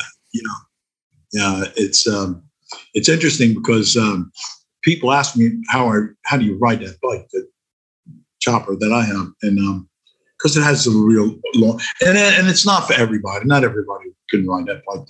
You don't see uh, a lot of it, but you know the the three th- the, the things that are most important about a bike is the seat, the handlebars, and the forward controls. That's the that's the three things to, you touch. You need to be sitting in that bike where your legs are in a perfect position, your hand, your arms are in a perfect position, your back is tucked in, and you could, you could, you could. I ride that chopper more than I ride a farm, and I ride. I've taken it out in Montana and Colorado out that way and just rode in the mountains for a week at a time. Wow. So that's badass. That's, uh, well, now we get to the point where we ask uh, the standard questions that we ask every single guest, and I'm I'm really excited about some of these. this is going to be good. Uh, what is the best? Now you're a special guest, so it could be motorcycle movie or car movie. You pick. What's the best bike or car movie, and why? Easy Rider, you know Oh, yeah. that That was would my guess. that's you know that's a shit movie. You know what I mean? Like you watch it, you watch that thing thirty years later, and you're like, I like when that when that came out in the in the theater. That was like everybody was everybody was going to get on their bike and, put it, and travel the world, yeah. you know. And, and of course, that lasted a little while. But uh, you know that and and listen, today, you know, I've built a Captain America bike. Uh, those bikes were cool then, and they're they're cool now. I, I don't, Oh, you yeah. know, I don't, I don't, I can't think of a lot of uh, like real motorcycle shows or TV or movie uh, bike shows. You? Oh man, Easy Rider is a, a great. I've got an awesome memory of Easy Rider. It was the first time my parents left me home alone, and my dad gave me Easy Rider VHS and put it. He's, he's telling me how badass this movie is, and I was just glued to it. You know, as a kid, you know, you're not you're used to watching stuff from like the '70s, and I'm like, holy fuck, these guys are badass. And to this day, I'm still like wildly attracted to the Captain America bike. And at some point, I'm going to have, Right. I'll probably do it as like a bobber, but that bike is just, it was just so damn cool. So I'll never forget that. It must have been like nine, 10. I don't know. We, we built one just recently, pretty much, um, pretty much to its originality. You know, the wheel pan head motor. Um, yeah, it was it, it was pretty cool. They're a cool bike. You know, I I, I think that uh, that and the Billy Bob, they're they're both cool. They're Yeah. both cool bikes. Always always was and always will be. How about Harley Davidson and the Marlboro? I was gonna go Yeah. there. I mean, I forgot about that. you ever seen that one? Who who played that? You know, Um, Mickey Rourke and Don Johnson. Yeah. Mickey Rourke was Harley Davidson, and Don Johnson was the Marlboro Man. If you haven't Yes. seen it, man, No, I've you're- seen. Oh, you're gonna great fucking very- movie. they they play the part well. You know, Yeah. Mickey Rourke, he especially back then, he uh, he was really he was really the guy to do that. Yeah, yeah, it was cool. Mickey Rourke's Yeah. that's everything he's ever been in from my, my from my standpoint. Pretty You're just like, oh man, and he doesn't. I don't know why I'm even saying this, but he acts like he's not an actor. Like Right. it's every doesn't every give a shit. Yeah. He's nuts. Yeah, it's like you just see him in it and like, how did they get him to do that? Like, and it's yeah, he's not a, he's not really an actor. It's like they convince him just to be in this movie. Yeah, yeah, he you know he really is a crazy man, uh, and I think that's what's attractive about him. He's he's crazy, but Yeah. you know when you when you think about the uh, and and like he was kind of washed up there for a while, you know, drunk and drug addict. And he, he may still be. I don't I don't know. But then he then he did the wrestler. Oh yeah, Yeah. That was a phenomenal movie. that was an amazing movie. definitely brought him back to life. Yeah, And, he's a cool that, guy. that to me, I think that was a tough movie to make. I'm going to tell you right now. I'm going to mark this day in history. We're we're talking with Paul Senior about Mickey Rourke. I mean that that how, where in the world It's about as Uh, where cool as did it where did we get? I mean, how did we get here? uh, sorry. Uh, next question: uh, What is the trickiest build out of all the builds that you've done? It could be time frame, it could be you know demands, it could be that. What's the trickiest build you've ever been a part of? What's the one that you talked about perseverance? we did uh, uh, her, hearse, like a funeral for a funeral parlor, and we built like a real, like the the slide out. I mean, it was identical, and the it was it was uh, considered the last ride, and the the guy uh, I forget the guy's name. He was a cool guy. Uh, he owned his own funeral parlor, and he still uses it today. But that was the hardest, and that was like I, I've lost so much money on that on that, and it was it was it was one of those things that were just endless. When's it gonna? You know, when am I gonna stop spending so much money? And when is this gonna end? You know, because and even to figure out to tie that motorcycle into that big hearse. Um, um, it, it was to get the the steering right on that was like whew. I had a, we called people from around the world to figure uh, how to get that geometry right. But you know, the guy will go down the road 60, 70 miles an hour carrying the body in there. That's awesome. You know how I know that that's the worst, trickiest build because he's he answered before I even finished the question. Every other guest you've always asked, you got well, I Think got to think it. about this. He knew exactly what the trickiest one before I even finished. Real pain in the ass. that one must have been bad. There's been some tough ones.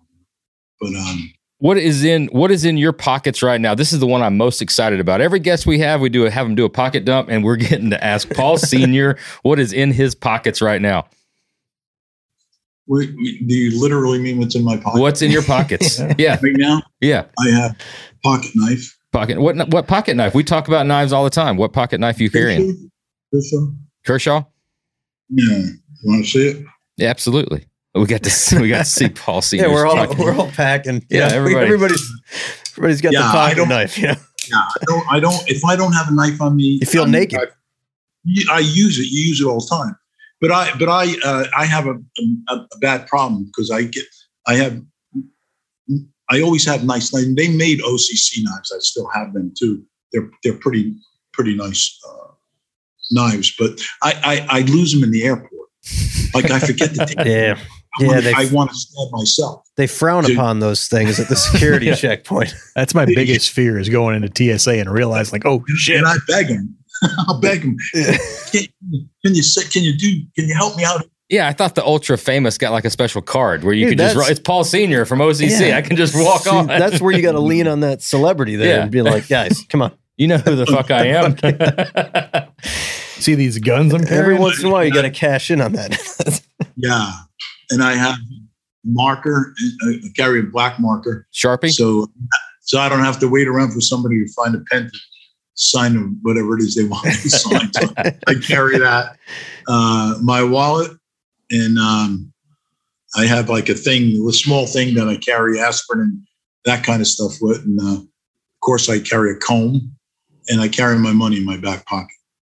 I know it seems That's- like a weird question. We ask every single guest. It's just something we do. We do pocket dumps later on in the show from what we're carrying today.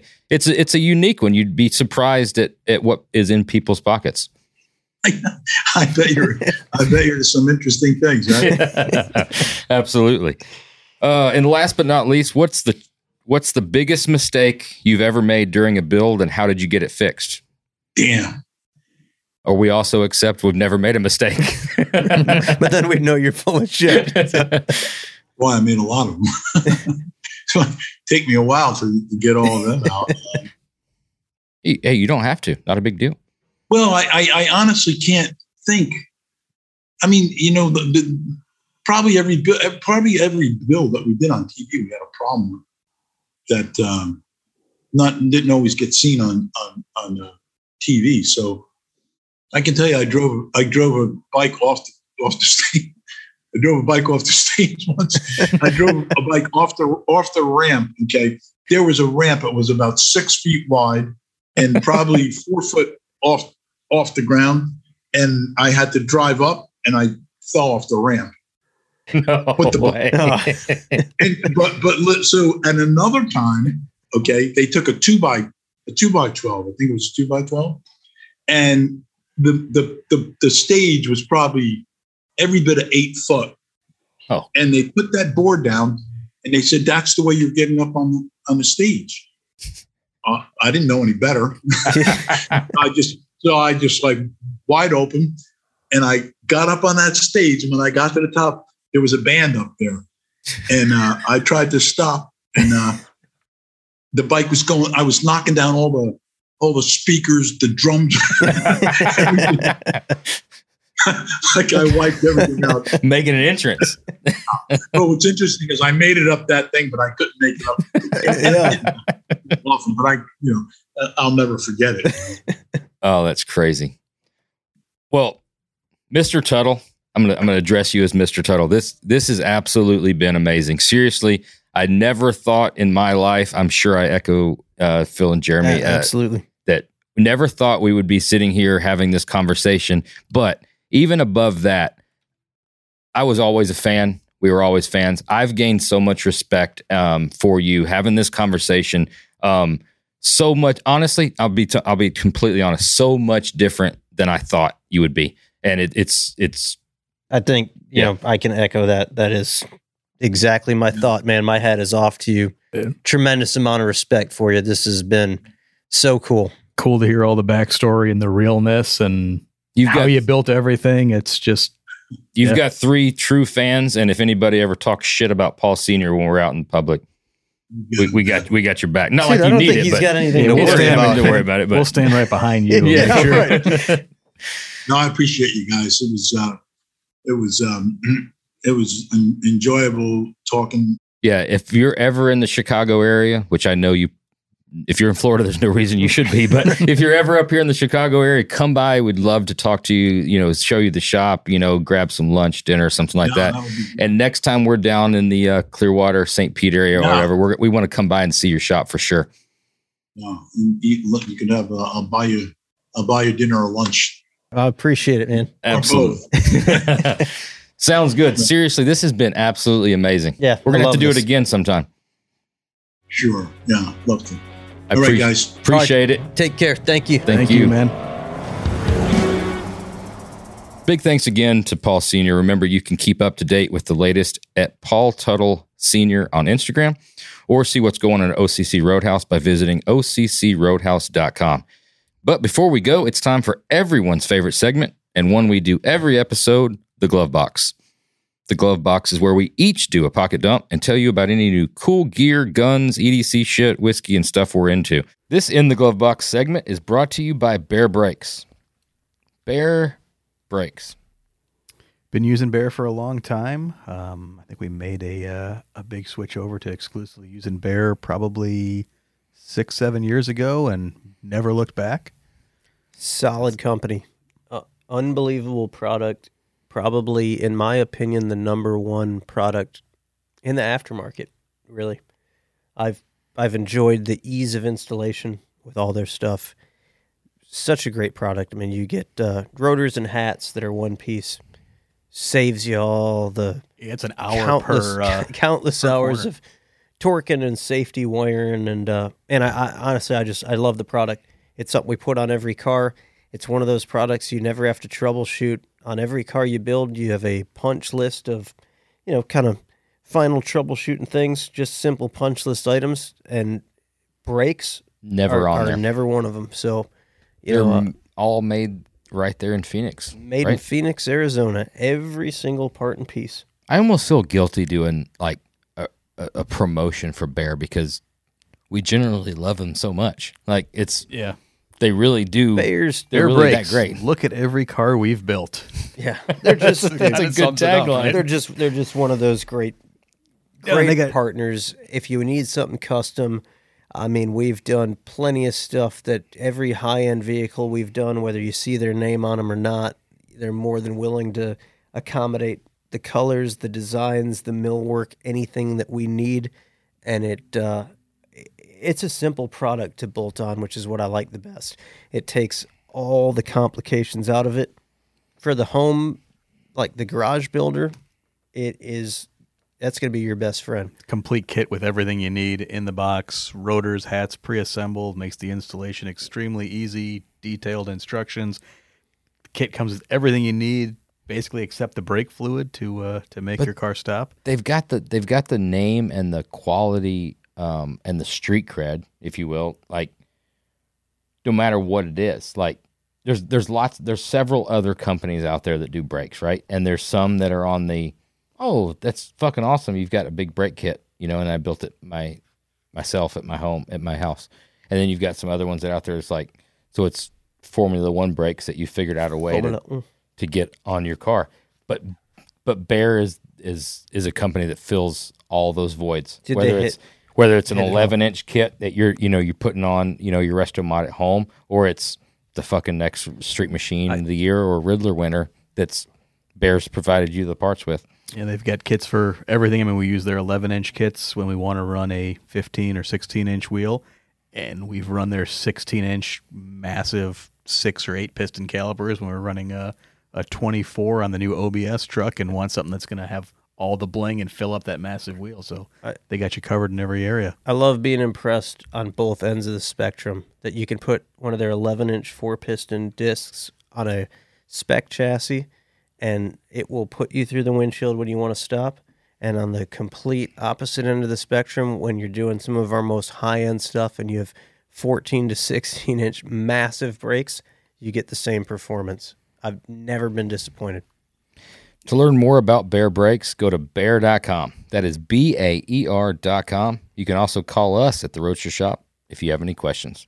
If you listen enough, you already know what the glove box is. What do we have up on the glove box this week? Who wants to go first? we doing the pocket dump first? Yeah, pocket dump first. I switched up the knife a little bit. Oh, About time. Rare. I got the uh Microtech little aces and eights OTF. that's their Death Card series. It is. Is that a UTX 85? Isn't? Yep. Yep, it does look like that. Leave it to Josh. to- That's the all- yeah, he he's knows like a the serial number. knife encyclopedia over here. It is well the it, uh, yeah, it's all those are all true things. It's good night. I got I got the same one. That was so awesome uh gift from a good customer, Matt Saxton.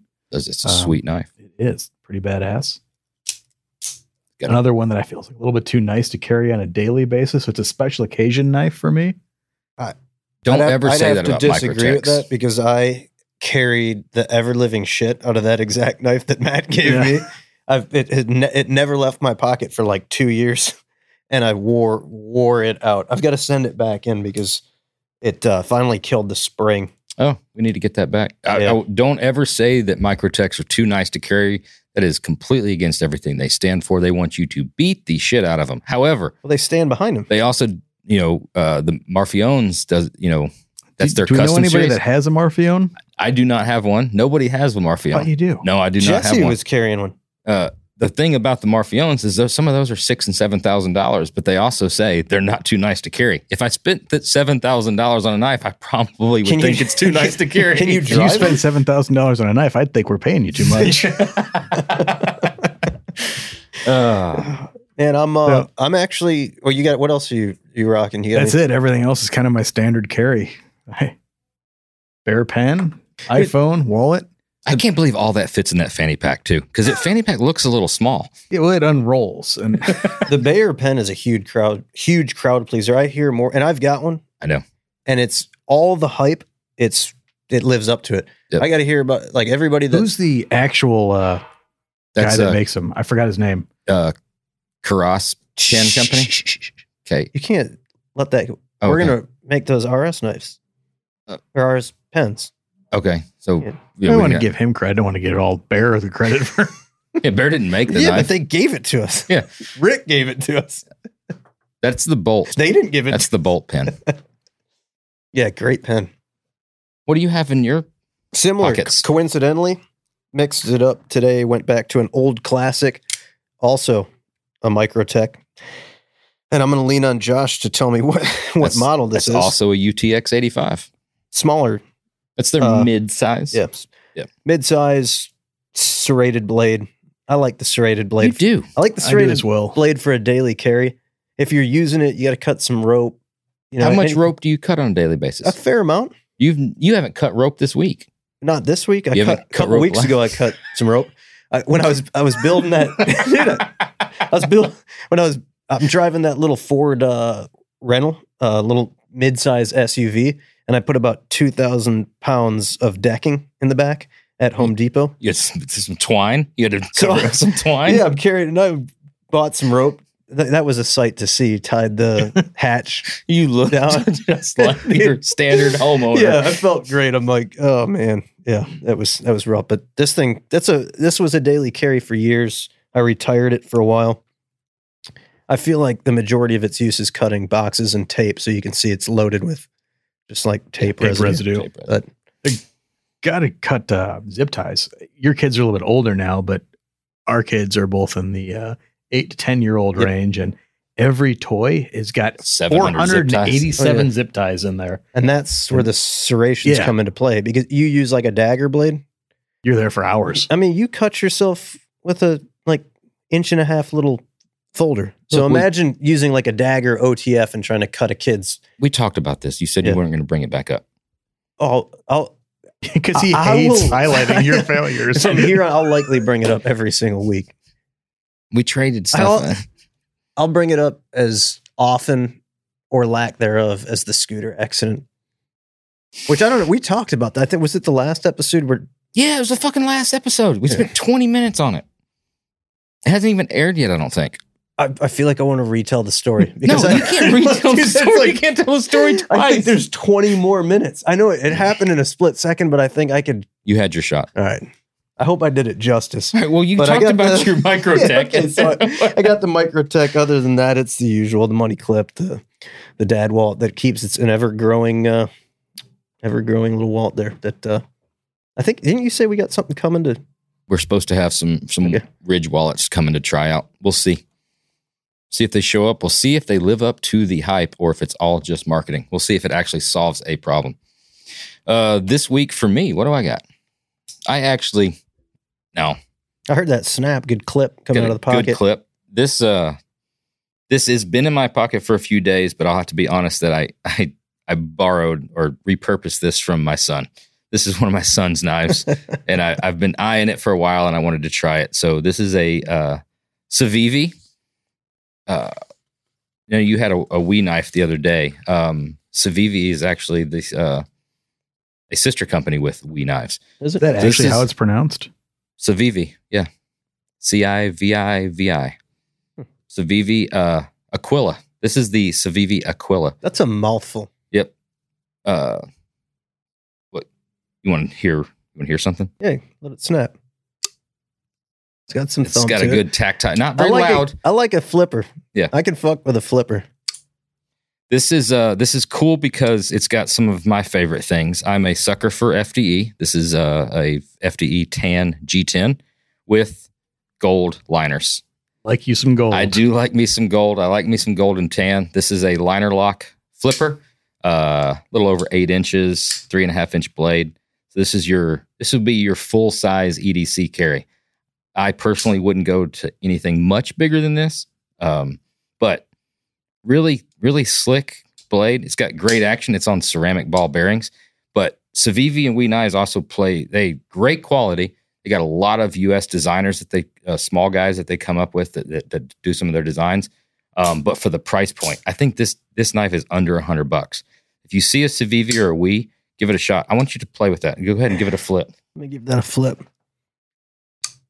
I like it. Nice. Nothing absolutely wild, earth shattering. Just a good, solid, Right. nice size. Yeah, got I a mean, little uh, flash to To it. be completely honest, like, really nothing at all. That's completely like. It's a good flipper though. It's a good flipper. what else you got? titanium uh, pocket clip on it. Actually, oh, same same wallet. Uh, pack of cigarettes. Got a special little uh, lighter that What one of kind- my good friends gave me. It's a got a spark plug on it. He What said he kinda- thought about me. Before we talk about that, what kind of cigarettes are there? Same cigarettes I've been smoking since I started smoking cigarettes. Which what are- cigarettes did you start smoking? That'd be Newport 100s because I like the long ones. Menthols. Yeah, Newport's only come they only menthols. men- Yeah, Okay. they, they did a little short run of those reds for a while, but I don't think they took off. It's Newports because you like the long ones. Newport 100s. Don't tell me I'm not a quitter. I've been smoking since uh, I started. Way back, way back. way the back there. You can Yep. tell because how it is. Yeah. That does it for what's in our pockets. But what are we drinking today? Uh, I'll let Jer pull the uh, Yeah. the intro on this one. This is his pick. This well, actually, we were on that little uh, bourbon trail tour and uh, stopped off at a cool liquor store, uh, Justin's House of Bourbon in awesome uh. Louisville, Kentucky. Always wanted to go there because they uh, advertise a lot of little dusties, some cool vintage liquor bottles, and once you see the prices of those cool vintage liquor bottles, you realize that you're not buying those cool vintage liquor bottles. So but if you're on the hunt for something, they got it. yeah, if you're looking for anything like any of the rare stuff that you're not going to find at your run of the mill liquor store, it's on the shelf there. And most of it's fairly priced, I'd say, you know, unless you're like trying to get into your pappies or your like real super rarities. But uh, Josh pulled this one off the shelf and showed it to me, and it was attractive. It's called Kentucky Par. I've never heard of it. And it's just got that classic vintage look. So, I did a little research before we got on here. did you? course you did. Unfortunately for the listeners, this is sold in two places, two places only. That would be Kentucky and Florida. that right? Only places in the United States is Kentucky and Florida. However, you can have your local liquor store order it for you if they can get it. Damn. Kentucky Par is is an old old brand. Way back in the day, they brought back. 1933. And the, the two things that this has going for it right out of the gate beautiful bottle, killer logo, classic look, but it's a 12 year. And I think that 12 Sweet years spot. are always the sweet spot. Anything that's on the shelf that's a 12 year, Pour me a little. I'll while you're always there. hear you I was going to ask the same thing. dancing the bottle around. Honestly, the bottle, the the bottle and label is, well, the label on the bottle is is the greatest yeah, thing. the, the bottle sells it. It It's looks look- like, it literally looks like you should knock the dust off of it because it's been sitting on the shelf since the 30s.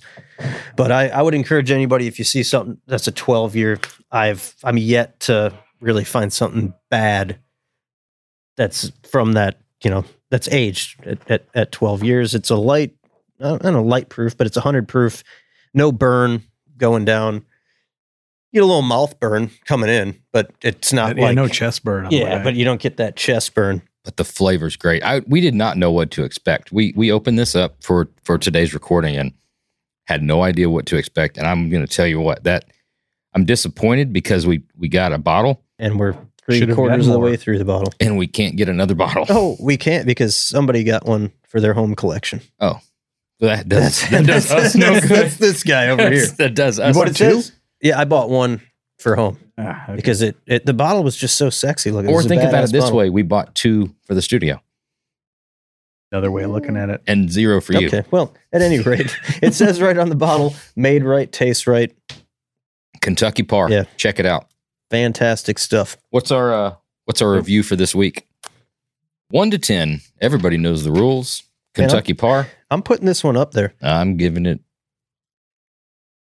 I gotta I gotta just refresh myself to see uh where we've been and where we're going. Seven six. It's a review. Man, I think you're That's light. low. I think you're I'm way light? light. Yeah. Yeah. I'm going All right, here. 8-0. I'm going 8-0 Here's what or 8-1. just just to give you guys a little background. You guys gave the Elijah Craig 18 an 8-3. I came in at a 7.9. And I I personally I believe this I like this better than the 18 Elijah Craig. I'm going 8-1. It's that good. just at 8-0 or 8-1. I agree Yeah. with you. It I I find this more palatable or enjoyable And to I don't know my, if I'm being like I agree to disagree. I don't know if I'm being smoked showed by the bottle. Um, it tastes fucking good. It really does. Not arguing that.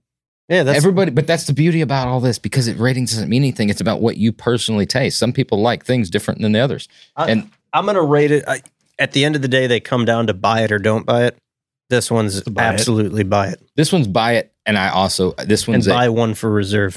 this one's seek it out. Try to get Yeah. it. The problem with this one, New rating system we could maybe come up with here. Yeah. buy it or don't buy it. Buy it, don't buy it, seek it out, pay over retail for it. Yeah. this And- one, unfortunately, you got to pay for this one. You know, it's uh, You you gave what seven nine? Yeah. Phil. All right, I think right. seven Lock- six, seven six. Seven six. Yeah. Oh, but it's that's light. You might just Seven want to put six. it in a seven nine. You can round it up if you want. Jeremy's an eight one. yeah, I'm an eight one. I echo that as well. I'm an eight one. That is uh that is saying something. Do we want to hit? good Do we want to hit the it. price points on these or? Yeah. I- Yes, this one you, you're going to pay for this one a little bit. You know, it's 149 bucks, so it's up there. You know, it's I I think you know some of your 12 years you're going to be typically a 12 year you're you're right around 100 bucks unless it's something real good. So you're paying a little more than your average stuff you're going to find on the shelf, but That could have been just Justin's too. We don't know what it's like on normal shelves. yeah. You never Google know. that. No. Let's. You know what? I'm. Let's, we can Google it right now. We'll say one thing I wanted to bring up from the uh, the Louisville trip that I learned. I don't know if you guys were a part of this. Trying to smell the whiskey uh, at the Buffalo Trace tasting, they said make sure you open your mouth while smelling it. Because I used to always just smell pure alcohol, and I always have my mouth closed. You open your mouth for whatever Ethanol alcohol goes out. magic, yeah, and you can you can Hmm. smell the flavor a whole lot better. They a- say that to do that on your advice. on your high proof. If you're drinking something that's a high proof, once you take that sip to instant, once you swallow, go ahead and blow out, and that gives that gets all that alcohol out, and you don't get near the burn as well. That's what they say. Looking it up on Drizzly, you are 147. On a couple of other sites, it goes down to 129. So the one 130 to 150 is probably what you're going to end up paying for the Kentucky Par. So Um, seek it out, buy two, so you don't feel guilty drinking the one. it's it's a good one. It really is a good one. Uh, so we're over with the glove box and On the gas. on the gas. Who's on the throttle? This- Can we change it to I like on the throttle? That's like motorcycle Is it? related. All There's no, Well, you can still call it a throttle cable on a car. yeah, but it's a gas pedal. right, you're right. It's not a We'll- throttle we'll pedal. stick with it. Maybe it's a throttle pedal. On, On- the gas. On Who the is gas. Who we got this week, Josh? It's uh in this segment. Well, first of all, we got to explain to everybody what on the gas is. We might have new listeners. We- this is true. You never know. In this segment, we take some time to give a shout out to an individual vendor, shop, or company that's got their pedal to the metal or on the gas or Dun, dun, throttle dun. pinned on the throttle. Somebody that's on the throttle doing great work and taking their projects and industry to the next level. Up this week, we have We're going to go with uh, J Rod and Custom. that's somebody that is definitely on the gas. That they are. I think I was pretty blown away at SEMA last year seeing that Suburban. That is absolute badass truck The fit and finish on that thing is Dude, so next level. for like Uh, 30 feet of car or you've- truck. you've that got- was insane. you've got some square footage there. Oh, that they blocked that like they do, like those old uh, two person saws. That, you know, it was a two, was a two handed block down that thing. No, that was a wildly impressive truck. Um, love the details. Love like I mean uh, everything about it. The color selections, Yeah. the interior interior. was awesome. I was blown away by that. Just the the detail on the motor, all the sheet metal work under the hood, finishing everything out, nothing overdone. We don't get to Um, see them at shows a lot because they're all the way up there in Washington, the Pacific Northwest. They don't. Well, we got to see them at SEMA there. Um, yeah, that thing was. Badass truck. Yeah, I would l- love to own that one. It's got. It's checking all the boxes for a uh, PGS. That's for sure. For Phil Gerber special. Absolutely. Yes. Yeah, beautiful truck. Tons of, I mean, it just looked like there was a ton of engineering. There's machine parts and hand fab parts, and that thing just, uh, I mean, kind of in a, in a, a league of its own for the like that They just did a full generation of drive too, suburban. didn't they? Did They Jeep did. They did a Wagoneer for uh, Nick Griot from Griot's Griot's garage. Garage, and uh, cool, cool truck. Yeah, I don't. I get there's some background on that. He's had that truck, driven that truck. I don't know a lot of the story on. it. I just know it's. We lean on you for the details. I, I apologize. It, it, he he's he has a lot of vehicles and he's got obviously great taste. Right. At any rate, they I know they chassis swapped it. It's LS powered RS4 chassis, and uh, I think it hit like its maiden voyage was just getting on the road and road tripping. Do you see that the- Family road some of the. Instagram pictures where it's just like driving through an absolute whiteout? Dude, it's the best And- thing you can do. That, that's awesome. Yeah, super cool. I, I mean, I did honestly, I dig everything those guys are doing. I've followed. uh They got a second gen Camaro that uh looks like it's been going on for a while. It pops up, you know, in my feed uh from time to time. Um Killer flares, uh all hand fabricated metal flares on the car. That's uh I don't know where they're at with it. I don't know you know much about it other than the pictures that pop up and the thing's sick. I mean, nothing's better looking than a second gen Camaro with Ripper flares on it. And looking forward to seeing that one done. And it, that's a shop worth following. These guys do some really trick shit. the first time we saw him SEMA had to be five, six years ago with that little 66, 67 Nova Yeah, that Nova was cool. thing. Like kind of came out of nowhere. Again, we're not on the uh, the Northwest all that much, so didn't know about him and saw that uh, parked on the ramp spot at SEMA. And, That level of fit and finish on that one too. yeah, That's it was like, fuck, this thing's badass. they bring it for sure. Yeah, looks like total package. You know, sheet metal guys got shaping skills, the tubing skills, detail skills. Overall style and Yeah. design. Yeah, they Yeah. got it going on. Check them out at JRod Custom on Instagram or jrodandcustom.com on the Google Internet machine if you want to go to their website or things such as that. Big thanks again to our guest, Paul Teutul Sr. Seriously, I, Huge thanks. Yeah. What a what a killer night, man. That's uh that was a hell of Yeah. an interview, man. Love chatting with him. Honestly, that was just too cool. never never would have thought one that I personally would be here, like us having this conversation with him, and number two, ending the conversation like, man, I wish we could have talked to him longer. like that was you just that's a guy you just want to hang out with. Absolutely. Cool, real dude that probably got a little bit of a bad rap from the TV side, but Yeah. the cool stories, cool vision on everything, and Come away with a completely different point of view, that's for sure. absolutely. And that's awesome. Remember, you can keep up to date with the latest at Paul Teutul Sr. on Instagram or see what's going on at OCC Roadhouse by visiting OCCRoadhouse.com. Thanks again for everybody listening to Oil and Whiskey with the Roadster Shop, an Ironclad original. If you like the show, be sure to leave us a rating and review. We're, we're getting some good reviews. I don't know about ratings. I don't know what the rating part of it is. I know we're getting reviews. So if anybody's listening that knows how to do the rating thing, do like a good rating. Do you know how the rating works? Mm-mm. I don't even know how the podcast thing works. Honestly, Yeah. This is all live. is it really? Yeah, Oh, it just goes Are out. Are you serious? Yeah, it's so like you're not gonna edit that one part. we're basically on the radio, Put it out on the line. on the line. Be sure to leave us a rating and review. Thanks again to Paul Teutul Sr. We'll see you again next week.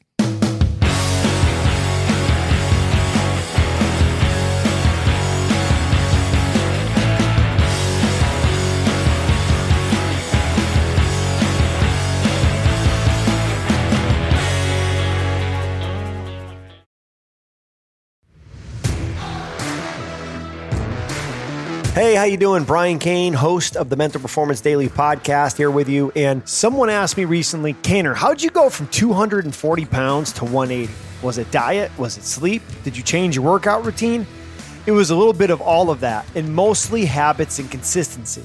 That's why I love Fitbod. Fitbod's smart workout app creates a custom dynamic exercise program based on your goals, experience, and equipment. It varies your routines to avoid overtraining and keeps you on schedule so you can keep that calendar full and maintain those summer gains. Their elite algorithm uses custom data and analytics to scientifically build your best next workout and maximize your results in the least amount of time. Fitbod workouts fit easily into your schedule, making your time the best time to work out. Fitbod works equally as awesome on your iOS or Android device. The app is super easy to use with video tutorials to make learning new exercises a breeze. Let's keep that workout momentum going through getting personalized workouts from Fitbod that get tougher as you do. Get 25% off your subscription or try out the app for free when you sign up now at fitbod.me slash mpd25. That's 25% off your subscription or try it free at fitbod.me slash mpd25.